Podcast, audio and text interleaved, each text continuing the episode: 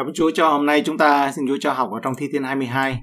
Như tuần trước chúng ta dừng lại là một số cái bài thi thiên về tiên tri đấy. Thì trong đó có Thi Thiên 22 nói về sự chịu khổ của Đấng Christ. Hôm nay chúng ta cùng nhau học cái bài thi thiên này. Thi thiên này nó dài cho nên ờ, được chia ra làm hai phần. Hôm nay ta học cái phần đầu. Ở đây nói là Đức Chúa Trời tôi ơi, Đức Chúa Trời tôi ơi sau ngày lìa bỏ tôi. Chúng ta bắt đầu cái thi thiên này đây là nói về người tôi tớ của Chúa bị ruồng bỏ, được giải cứu và được đắc thắng khải hoàn.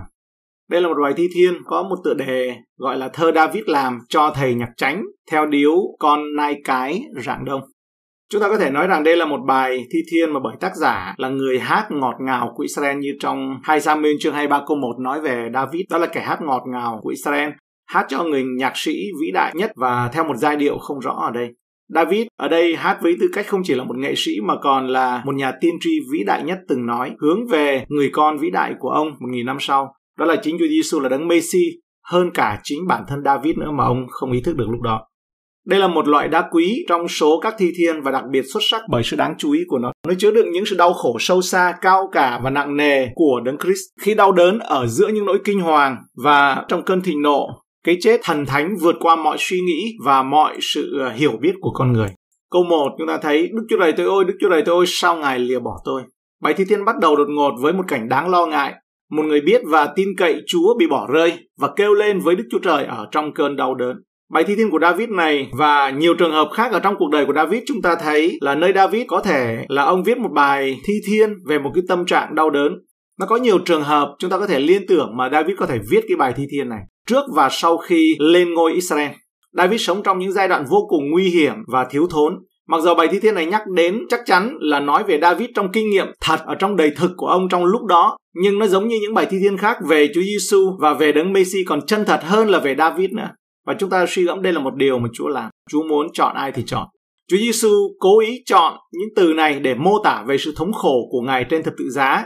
Như Matthew chương 27 câu 46 ấy, là nói rằng ước giờ thứ 9 thì Đức Chúa Giêsu kêu lên tiếng lớn rằng Eli Eli lama sabachthani, nghĩa là Đức Chúa này tôi ơi, Đức Chúa này tôi ơi, sao Ngài lìa bỏ tôi?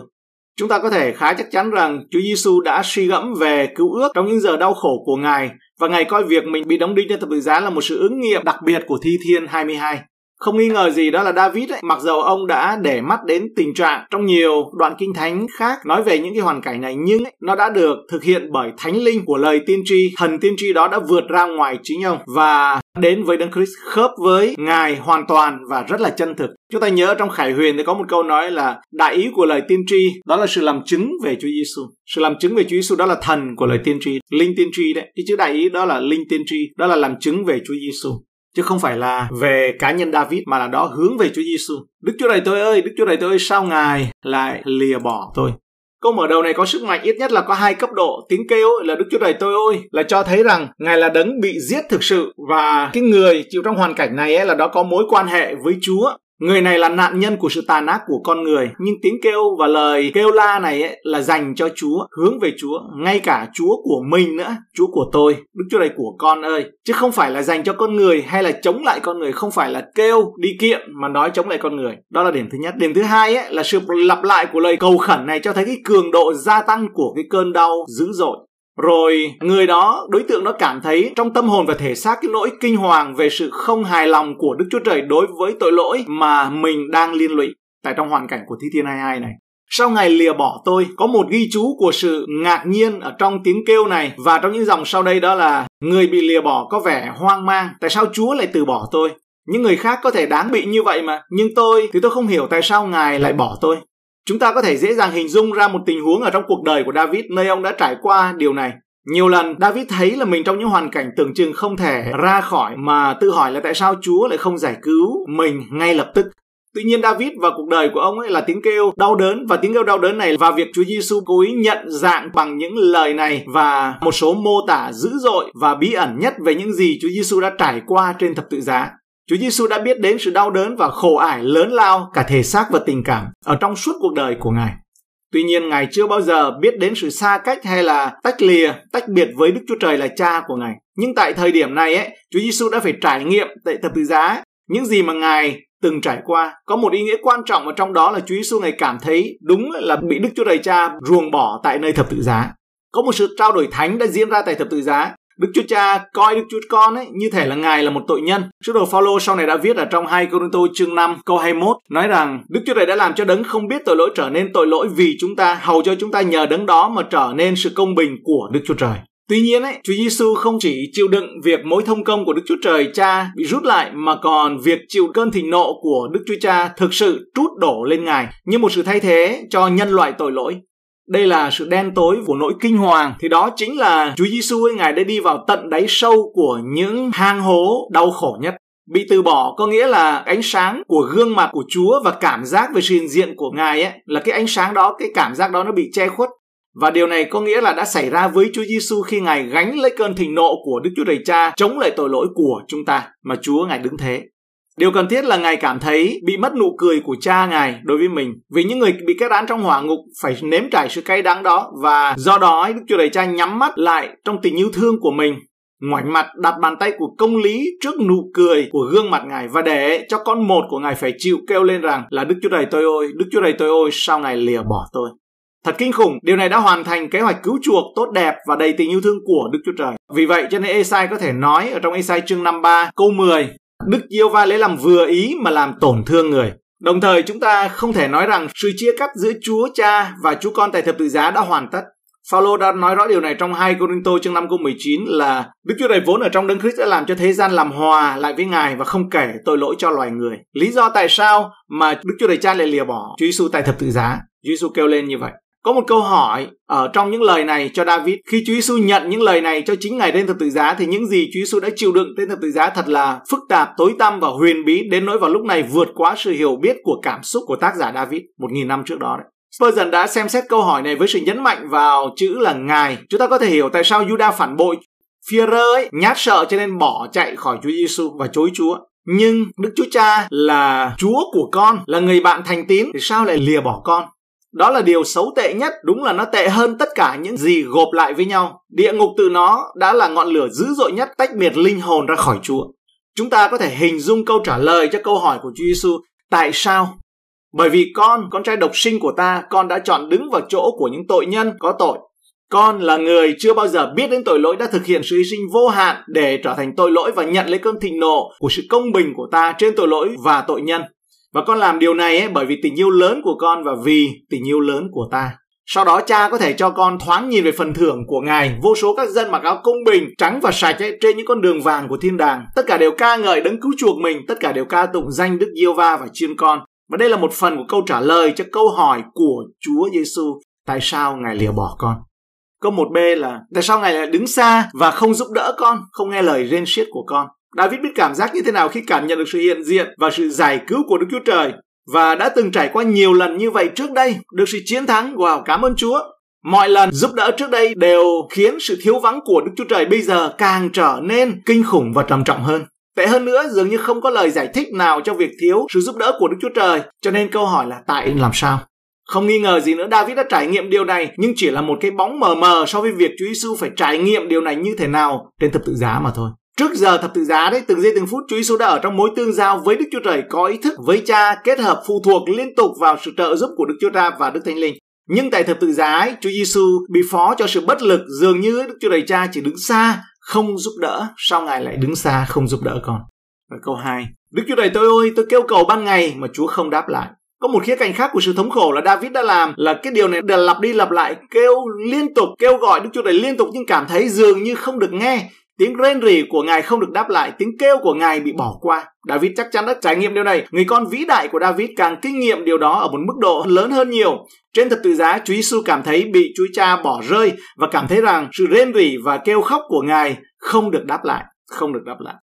Còn Chúa là thánh, Ngài ngự giữa sự khen ngợi của Israel. Đấng bị bỏ rơi đã nhớ đến Đức Chúa Trời và sự vĩ đại của Ngài ngay cả khi chìm đắm trong đau khổ, Ngài không có nguyền rủa hay là bán bổ Đức Chúa Trời. Tức tối đối với Chúa và Ngài biết rằng sự thống khổ hiện tại của mình không làm thay đổi sự thánh khiết của Đức Chúa Trời. Cho nên tác giả David mới nói rằng mới bám lấy một điều là Chúa là thánh hay là sự vĩ đại ngự giữa sự khen ngợi của Israel. Ông không bám vào sự Ngài tốt đối với con mà ông bám vào chính mình Ngài là ai? Ngài là thánh. Không phải là điều Ngài làm cho con điều gì, lời Ngài hứa cho con điều gì, mà là lúc này là không còn một tấc đất nào nữa trận chiến vào hang ổ vào thủ đô rồi, cho nên ông giữ ở một điểm Chúa là thánh. Và đó là cái điều bám giữ cuối cùng. Có những lúc đây là khốc liệt nhất trong cuộc chiến. Cái điều gì nó còn lại? Điều gì không rung động nó còn lại? Chúng ta cảm giác rằng cuộc khủng hoảng hiện tại khiến David nghi ngờ và bối rối. Tuy nhiên David sẽ không cho phép sự nghi ngờ về sự thánh khiết hay sự vĩ đại, quyền năng lớn lao của Đức Chúa Trời nó bị lung lạc, lung lay. Cho dù David không biết gì trong hoàn cảnh hiện tại, ông không hiểu cái hoàn cảnh của mình, nhưng ông đã biết rằng Đức Chúa Trời là thánh. Và đây là sự chiến thắng của đức tin, đấng cứu rỗi đứng trên một tảng đá trong bể khổ đầy cám dỗ là Chúa Giêsu Christ. Ngọn lửa cuồn cuộn dâng cao đức tin của ngài cũng như tảng đá sang hô vậy. Như tảng đá lớn càng ngày càng mạnh mẽ hơn khi nó trở thành một hòn đảo cứu rỗi cho những linh hồn bị đắm tàu của chúng ta bơi lại và gặp được bến bờ. Như thể ngài đã nói rằng điều quan trọng không phải là những gì mà ta chịu đựng. Bão có thể hú gầm thét, mọi người coi thường khinh bỉ, ma quỷ cám dỗ hoàn cảnh chế ngự và chính Đức Chúa Trời từ bỏ tôi. Nhưng Đức Chúa Trời vẫn là thánh và không có sự không công bình ở trong Ngài. Chúng ta có thể không đặt câu hỏi về sự thánh khiết của Đức Chúa Trời, nhưng chúng ta có thể trình đơn dựa trên bản chất không thay đổi này của Ngài. Đức Chúa Trời không thay đổi. Và chúng ta nhớ có chữ là biện luận và trình đơn. Một số câu đơn cử về biện luận, rất là nhiều câu và đó là Esai 1, 18, 3, 13. Có những câu nói về trình đơn để cho chúng ta cùng à, tham khảo thêm. cái những câu kinh thánh này đây. Đức Diêu va phán là hãy trình đơn các ngươi. Hãy nhắc lại cho ta nhớ, hãy biện luận đấy. Các ngươi hãy tỏ lấy mạnh, hãy biện luận đi, hãy trình đơn đi. Chúng ta thấy không? Hãy trình đơn đi.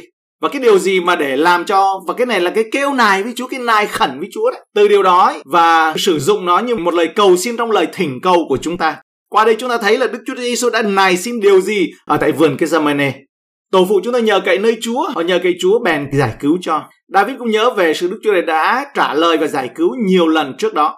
Thật kỳ lạ, điều này sẽ thêm vào những thước đo của sự an ủi và cả cộng với sự tuyệt vọng nữa. Trước đó Chúa giải cứu rồi, an ủi là bởi vì ông biết rằng ấy là ông đã cùng khóc với một Đức Chúa Trời đấng vừa giải cứu trước đó thôi. Ông đang kêu la và khóc lóc với Chúa, đấng có thể giải cứu lần nữa. Nhưng tuyệt vọng hơn ấy là khi thấy được rằng ấy càng kêu cầu Chúa thì sự giải cứu vẫn không thấy đâu cả. Dường như nó còn cách xa và nó im lặng. Chúng ta gần như có thể nghe thấy sự thống khổ của người đang bị bỏ rơi. Họ kêu cầu với Chúa và được giải cứu, họ nhờ cậy nơi Chúa và không bị hổ thẹn chỗ này ấy, là nhắc lại đây là đang biện luận và trình đơn nha. Đó là tổ phụ chúng tôi thì như vậy, nhưng bây giờ thì con kêu cầu với chúa mà dường như thấy bị bỏ quên vậy. Tác giả nói rằng tổ phụ của chúng tôi như là để nói về một điều là sử dụng trong số nhiều là cha ông việc chúa giêsu đã làm trên thập tự giá như là đối với dân của ngài. Nhưng tôi là một con trùng, chứ chẳng phải loài người đâu. Là một điều ô nhục của loài người, là một vật khinh dễ trong dân sự. Cường độ của cuộc xung đột khiến David cảm thấy không chỉ bị phớt lờ mà còn là không ra gì như là con sâu, con run, con bọ, con trùng vậy đó. Ở đây chúng ta nên lưu ý có một số lời dạy dỗ nói rằng ấy chúng ta Chúa tạo chúng ta không như con sâu và con trùng. Điều này không đúng hết. Chúng ta có giá trị khi được chuộc nhưng mà đây ấy, là tại thập tự giá tại vì có một số cái lời dạy dỗ không hoàn toàn sát về kinh thánh ở đây ấy, David nói rằng tôi là một con trùng là một con sâu Chúa dường như giúp đỡ những người khác nhưng mà không giúp đỡ được gì cho những con sâu cả. Ý của David muốn nói như thế đang trong biện luận và trong trình đơn. Vì thế thấp hèn ấy, mà người có trong mắt mình và trong mắt người khác, ông hạ mình xuống đến là con run, con dế, con rán ấy, bị đạp bẹp dí như rán ấy, bị ờ, xéo, bị oằn như con run ấy. Nói theo ngôn ngữ tiếng Việt ấy. Nó đơn giản chỉ càng làm tăng thêm cho sự đau đớn của David mà thôi. Điều đó đã được làm ứng nghiệm một cách đáng kể nơi con của David vĩ đại ở tại tên thập tự giá. Ngài là kẻ đáng bị chê trách, bị người đời độc ác khinh thường, chế nhạo. Chúa Giêsu ở trong cơn đau đớn tột cùng của Ngài cũng như vậy. Thì chúng ta thấy ở đây, chúng ta lưu ý là cái này là một lời tiên tri, cái lời này là lời không ngẫu nhiên. Ở trong hỏa ngục ấy thì sao? Những con run ấy sâu bọ sẽ làm nền. Thì lúc này là lúc mà giống như là địa ngục trần gian vậy. Phút địa ngục trần gian mà lúc mà David miêu tả ở đây. Cho nên sự phước hạnh hay là sự an ủi dường nào khi mà có Chúa. Chỉ có vấn đề đó là biện luận, trình đơn, kiên trì và có một đức tin không rúng động và bám trụ cho đến cuối cùng. Đó là cái vấn đề. Mang thật tự giá theo Chúa Câu này là một điều kỳ diệu trong ngôn ngữ, làm sao Chúa vinh quang lại có thể bị hạ thấp đến mức mà không thể, mà không chỉ là thấp hơn các thiên sứ mà còn thấp hơn cả loài người nữa. Thật là tương phản giữa tôi là con người và tôi là một con sâu. Nó có một sự khác biệt. Ngài cảm thấy mình có thể so sánh với một con sâu bất lực, không có sức mạnh bị vùi dập thu động, bị nghiền nát, dày xéo, oằn, yeah. Dạ. bị xoắn, bị oằn đấy. Không được chú ý, khinh thường bởi những người xéo mãi ở trên Ngài. Ngài chọn những sinh vật yếu ớt nhất tức là tất cả những cái đó đều là xác thịt con trùng nữa. Và trở nên ấy bị xéo lên quằn quại da thịt run rẩy bầm tím bị bầm dập. Hoàn toàn không còn bất kỳ sức mạnh nào ngoại trừ sức mạnh để mà chịu được mà còn kêu lên được với Chúa. Nói lên những lời này. Đây là một chân dung thực sự của chính Ngài khi thể xác linh hồn của Ngài đã trở thành một nỗi thống khổ, chính bản chất của sự thống khổ trong cơn đau đớn sắp bị trút đến hơi cuối cùng khi bị đóng đinh. Thấy người nào nhìn thấy tôi đều nhạo cười, trề môi lắc đầu mà rằng người phú thác mình cho Đức Diêu và vì ngài yêu mến người. Sự khốn khổ của David nhân lên trước những kẻ nhạo báng và hiểu lầm nỗi thống khổ của ông. Họ sử dụng nó như một cái cớ để đặt câu hỏi về mối quan hệ của kẻ bị đóng đinh đối với Đức Chúa Trời. Ngay cả những người bạn của Job cũng đã làm với Job trong sự đau khổ như vậy mà. Cứ như thể là họ nói rằng ấy có vẻ như người này tin cậy nơi Chúa, nhưng mà chúng ta biết rằng Chúa chỉ giải cứu những người tin cậy nơi Ngài và những người mà công bình mà thôi. Có vẻ như người vui mừng trong Đức Chúa Trời nhưng mà điều đó nó phải là có một điều gì đấy không ổn, nó không đúng, nó sai sai vì người không được giải cứu. Người phú thác mình cho Đức Giê-va và Ngài khá giải cứu người.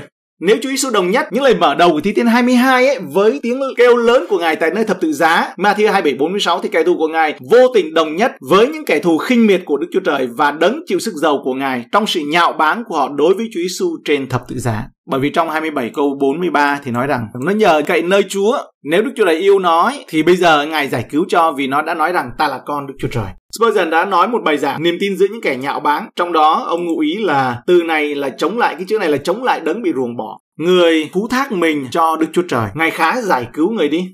Trong một người thực sự đầy ân điển, sự tin cậy của người nơi Đức Chúa Trời được biết đến. Trong sự tin tưởng được thể hiện bởi những người mà tin rằng ấy là thế giới không hiểu mình, là đức tin chân chính này hầu như chắc chắn ấy sẽ bị chế nhạo vào lúc này hay là lúc khác mà thôi sẽ bị qua lửa. Rồi sẽ đến lúc ấy đức tin tin cậy nơi Đức Chúa Trời sẽ được xưng là công bình dồi dào. Có nghĩa là nó bị đưa ra chế nhạo, nó bị thế gian không hiểu, nó bị vào lúc này hay lúc khác ấy bị người ta cười khinh chê bị thách thức cái thái độ của mình lúc đó là như thế nào mà thôi ngài khá giải cứu người vì ngài yêu mến người Câu nói này cho thấy sự ngu dốt và độc ác thường xuyên của những kẻ chống lại Đức Chúa Trời và dân sự của Ngài. Nó tuyên bố không thấy sự giải thoát khi mà sự giải thoát đấy nó chưa đến, theo như là người ta nghĩ. Nó cũng đặt câu hỏi về sự vui thích của Đức Chúa Trời đối với đối tượng đang bị ruồng bỏ. Có một sự mỉa mai thâm độc nhất, và theo đó, chúng tìm cách xoa dịu người khỏi sự tự tin của người trong cái bối cảnh này nhưng mà cái lời này rất là thâm độc, nó giống như là đẩy người ta ra khỏi sự tự tin của mình ấy và do đó đẩy đối tượng đó vào trong sự tuyệt vọng và sự hủy diệt hoàn toàn cái lời này rất là antichrist câu 9 phải ấy là Chúa rút tôi ra khỏi lòng mẹ tôi khiến tôi tin cậy khi nằm trên vú của mẹ tôi David hiểu cả về bản chất và mặt tiên tri, về đấng Messi sắp đến trong cơn hấp hối và cảm giác bị bỏ rơi. Người ta vẫn có thể cầu xin Đức Chúa Trời để tưởng nhớ về những khoảng thời gian tốt đẹp hơn. Người bị bỏ rơi đã không nói rằng vì ta cảm thấy là bị Chúa bỏ rơi cho nên ta cũng bỏ Ngài. Nhưng mà người vẫn vững vàng vượt qua đêm tối của linh hồn vẫn cầu khẩn Đức Chúa Trời là đấng vẫn quan tâm mình từ ngày sinh ra. Đứa bé sinh ra hiện đang chiến đấu ở trong cơn chiến đấu vĩ đại của cuộc đời của mình, cuộc chiến vĩ đại ứng dụng đến lòng thương xót của mình từ ngày ra đời ấy, đó là một cuộc chiến biện luận với Chúa. Niềm tin là nơi Chúa luôn tìm thấy vũ khí mọi nơi và mọi lúc. Cho nên ấy, giặc đến nhà ấy là tre cũng thành vũ khí đúng không? Ai muốn tin ấy sẽ không bao giờ thiếu lý do để tin. Từ trong tử cung tôi đã được giao cho Chúa. Chúa là Đức Chúa Trời tôi từ khi tôi lọt lòng mẹ. Người bị giết hại lập luận trên những cơ sở hợp lý tốt đẹp. Tác giả nhắc nhở Đức Chúa Trời về sự chăm sóc từ những ngày đầu tiên của Ngài về ân điển thương xót. Bây giờ dường như đã bị lãng phí và bỏ quên. Nếu người đau khổ không được giải cứu trong cơn khủng hoảng, à, ngay bây giờ cái lời kêu gọi của tác giả là xin cho đứng xa tôi vì sự gian truân hầu gần chẳng có ai tiếp cứu cho. Lời cầu cứu một lần nữa được nêu ra một cách hùng hồn và thuyết phục. Chúa dường như ở rất xa nhưng rắc rối đang cận kề và không có gì để giúp đỡ. Vì vậy, Chúa phải giúp con bây giờ. Hỡi Chúa, ôi Chúa ơi. Có nhiều bò đực bao quanh tôi, những bò đực hung mạnh của Ba San vây phủ tôi. Người bị bỏ rơi một lần nữa mô tả cuộc khủng hoảng của người và ông mô tả những kẻ đang hành hạ mình như những con bò đực hung mạnh của Ba San. Những con vật to lớn được coi là sức mạnh của chúng bao vây người và đang đe dọa người. Con bò đực là biểu tượng của sức mạnh tàn bạo, đâm chết tất cả những gì cản đường nó. Các thầy tế lễ trưởng lão, thầy thông giáo, người Pharisee, người cai trị đội trưởng, tất cả đều đang gầm thét, gầm rú quanh thập tự giá như những con thú hoang dã được cho là ăn trong đồng cỏ mập mạp và vắng vẻ của Ba San, đầy sức mạnh và cuồng nộ. Chúng hả miệng ra cùng tôi khác nào con sư tử hay cắn xé và gầm thét. Họ dày đạp và gầm thét xung quanh đấng vô tội và khao khát được xé xác người mà đang bị dày vò, bị hành hạ bằng sự tàn ác của chúng tại thập tự giá. Tôi bị đổ ra như nước, các xương cốt tôi đều rời rã, trái tim tôi khô như sáp tan ra trong mình tôi. Người bị bỏ rơi cảm thấy hoàn toàn bị trống rỗng, người nhận thấy không có nguồn lực nào trong bản thân mình có thể đối phó với cuộc khủng hoảng trong tầm tay, bất kể có sức mạnh hay là sự chống cự nào của người ấy còn một chút ấy đều đổ ra như nước ở trên mặt đất gọi là tan nhũn như con chi chi nó không phải là run sợ nhá nhưng mà nó mất sức lực đến mức như vậy cái chỗ này chúng ta nên để ý là nó còn hơn cả cái gọi là thuật ngữ chúng ta nghe là bị linh ra bên tấn công đúng không cái này nó hơn Nhưng mà đây là cái trận chiến này giữa sự sống và cái chết, giữa thiên đàng và hỏa ngục. Trái tim tôi bị lờ đờ, tinh thần đã tiêu hao, biến mất như nước, đổ ra không bao giờ lấy lại được, giống như bắt nước đổ ra đấy. Chính xác thịt của tôi bị tan chảy và tôi trở nên yếu như nước vậy. Xương cốt tôi đều rời rã, tim khô như sáp và tan ra trong mình tôi. Điều này mô tả sự cực đoan của thể chất của David vào thời điểm đó như là một lời tiên tri cụ thể đáng kinh ngạc về sự đau khổ tương lai của người con lớn của David đó là chính Chúa Giêsu. Bởi vì sự căng thẳng của người bị đóng đinh trên thập tự giá rất là khốn khổ ấy. Chúa Giêsu có thể nói rằng là xương của tôi giống như bị rời rã, giống như là bị rời ra từng khớp vậy. David không biết việc thực hành đóng đinh vào thời của ông, nhưng mà ông đã mô tả sự thống khổ về thể xác của nó đối với sự chính xác của một nhà tiên tri của Chúa. Cũng có một số lý do để tin dựa vào sang 1934 thì có nói một tên lính lấy giáo đâm thì có máu và nước chảy ra. Trên từ từ giá Chúa Giêsu đã bị vỡ tim và khiến lời nói lòng tôi tan ra như sáp chảy ra trong mình tôi ấy, nó cũng là một sự trùng lập đáng kinh ngạc. Hình như là đối với bất kỳ trong cơn đau đớn, trong sự đóng đinh như Chúa Giêsu phải chịu cơn khát rất lớn tại thập tự giá. Và Chúa nói rằng ta khát ấy, Sức lực tôi khô như miếng gốm và lưỡi tôi dính nơi ổ gà. Chúa đã để tôi nằm trong bụi tro sự chết. David đã sử dụng cụm từ cảm động này để mô tả sự đau khổ của người. Có lẽ ông đã nhớ đến lời nguyền của Đức Chúa Trời đối với Adam sau khi ông phạm tội là ngươi là cát bụi, ngươi sẽ trở về với cát bụi trong sáng thế ký chương 3 câu 19. Bởi vì tất cả nhân loại được chứa đựng ở trong Adam và sự nguyền rủa này kéo dài trong toàn bộ loài người và David cảm thấy mình gần với cát bụi của sự chết. Rõ ràng là David không chết trong cơn khủng hoảng mà thi thiên này mô tả ông đã sống để mà viết lại được thi thiên này cho những người khác. Và ông đã nhớ đến bờ vực của sự chết của Đức Chúa Trời khi mà Đức Chúa Trời đưa ông đến với cát bụi của sự chết, cận kề với sự chết. Tuy nhiên Chúa Giêsu là con vua David không chỉ đến bờ vực của sự chết mà Ngài còn chìm trong cát bụi của sự chết. Ngài xuống âm phủ của cả sự nguyên rủa mà ám chỉ đến điều mà Chúa Ngài gánh sự rủa xả của Adam cho chúng ta. Trong Galati chương 3 câu 13 đấy. Đấng Christ đã chuộc chúng ta khỏi sự rủa xả của luật pháp bởi Ngài đã nên sự rủa xả vì chúng ta. Vì có lời chép đáng rủa xả là kẻ bị treo trên cây gỗ để chúng ta không phải tự mình gánh chịu nữa. Cảm ơn Chúa. Chúng ta học cái phần đầu và đây, cái phần tiếp theo tôi muốn chúng ta cùng xem những bò được hung mạnh của Ba San. Đây là ý nghĩa tiên tri mà David có lẽ là ông không ý thức được những cái lời tiên tri ví dụ như con trùng cái loài sâu có một đặc điểm ví dụ như là loài sâu ăn lá chuối đi. Nếu mà cho vào các cái loại cây khác là nó chết bởi vì nó không có lá chuối nha. Một trong những đặc điểm của loài sâu đó là nó ăn một số cái loại lá của nó thôi cái vùng nó thôi. Nếu mà cái loài khác là nó chết thì cũng giống như vậy. Con người tội lỗi của chúng ta ấy, thì nhận nơi chính Chúa Giêsu Christ là cây sự sống là nơi cái lá cây nơi thập tự giá đấy đó là chính Chúa Giêsu thì chúng ta được sự sống. Trở lại đây con trùng nó mang ý nghĩa về lời tiên tri nhưng mà những bò đực của ba san thì sao? Những một đội của ba san nó cũng mang ý nghĩa tiên tri nữa. Tại vì ba san đó là xứ của người khổng lồ. Ở đây, tôi chỉ cho giới thiệu ở đây để chúng ta xem ở trong cựu ước nói về khi dân Israel vào xứ của người khổng lồ và Chúa nói rằng hãy diệt hết cái dân này đó là sứ của người khổng lồ. Hồi đó có gọi là vua óc, ví dụ như là đây là vua óc này và cái giường của ông, đó là sứ của người khổng lồ và tại vùng Ba San. Rồi chúng ta thấy cái à, dấu vết của người khổng lồ nó vẫn còn cho đến ngày nay. Ví dụ như là những bò đực của Ba San là trong những chuyện thần thoại là nói về những người khổng lồ đấy. Chuyện châu Âu, châu Á đó là những cái câu chuyện mà nó mang tên của những huyền thoại nhưng mà thật ra đó là những con trai Đức Chúa Trời lấy con gái loài người và đó là câu chuyện của những người khổng lồ. Đó là một cái điều để cho chúng ta được có thể rõ hơn. Cho nên ấy, những cái điều này chúng ta nhiều con cái chúa không hiểu nghĩ rằng nó vô thưởng vô phạt. Đây là những cái kiến trúc của người khổng lồ ngày xưa. Còn ở đây là cánh đồng chung ở tại Lào vào đầu thế kỷ 20 ấy, họ có phát hiện ra cái kiến trúc người khổng lồ đó gọi là cái cánh đồng chung. Chốt lại một điều nữa, Chúa Giêsu ngài bị đóng đinh ở trên thập tự giá, cái chữ Golgotha là cái tiếng mà trong thời đó thì có thể nói là Goliath có nghĩa là Golicat và Golicat có nghĩa là Goliath là người cát, Goliath người cát là Golgotha từ đó mà cô cô tha đấy đó là tại vì ấy, là David khi mà chém đầu Goliath ấy thì à, David đã lấy đầu của Goliath. Truyền thuyết của người Israel nói rằng là về chôn ở tại à, tại nơi đồi cô cô tha cái này chúng ta chỉ biết chứ không phải có trong kinh thánh chúng ta để biết để nó hay hơn nó cũng có thể đúng có thể sai. Gọi là câu chuyện loanh quanh trong lịch sử để nó thêm lên thôi. Nhưng mà qua đây chúng ta thấy trong cái nơi đồi cô cô tha là nơi mà Chúa chịu chết nơi đó. Qua đó cho cho chúng ta thấy được một điều gì? Trận chiến mà Chúa tại nơi thập tự giá đấy, và nơi chân núi Hẹt Môn ấy, mà Chúa nói rằng các cường phu không thắng được hồi đó là tại nơi đó, là nơi mà nói rằng đó là những con trai Đức Chúa Trời đã đáp xuống chân núi Hẹt Môn. Và chân núi Hẹt Môn là ở đây, nếu mà nhìn từ trên vệ tinh xuống thì có hình cái hình đầu dê đấy. Và đây là nơi Caesarea Philip, là nơi mà Chúa hóa hình ấy, nó cách không có xa là nơi chân núi Hẹt Môn. Và tại nơi đây mà các cường phù không thắng được hồi đó, tại nơi đây có rất là nhiều cái thờ tà thần tại cái chỗ này, và hội thánh của Chúa, qua đây chúng ta thấy là liên hệ về công việc nơi thập tự giá nó nhiều hơn. Nhưng mà sở dĩ tôi nói đây là bởi vì khi chúng ta đi du lịch, nhiều khi chúng ta không hiểu, chúng ta nhìn những kiến trúc chúng ta không hiểu, nhưng mà nó sờ sờ trước mắt của mình. Đó là những thần tượng đấy, những thần tượng của các dân. Nhưng mà chỉ có một mình ngài là đức chúa trời. Chúa giêsu là chúa trên môn chúa là vua trên môn vua. Việc ngài làm trên thập giá là một việc đã xong rồi. Và chúa giêsu hôm qua, hôm nay đến đời đời không hề thay đổi.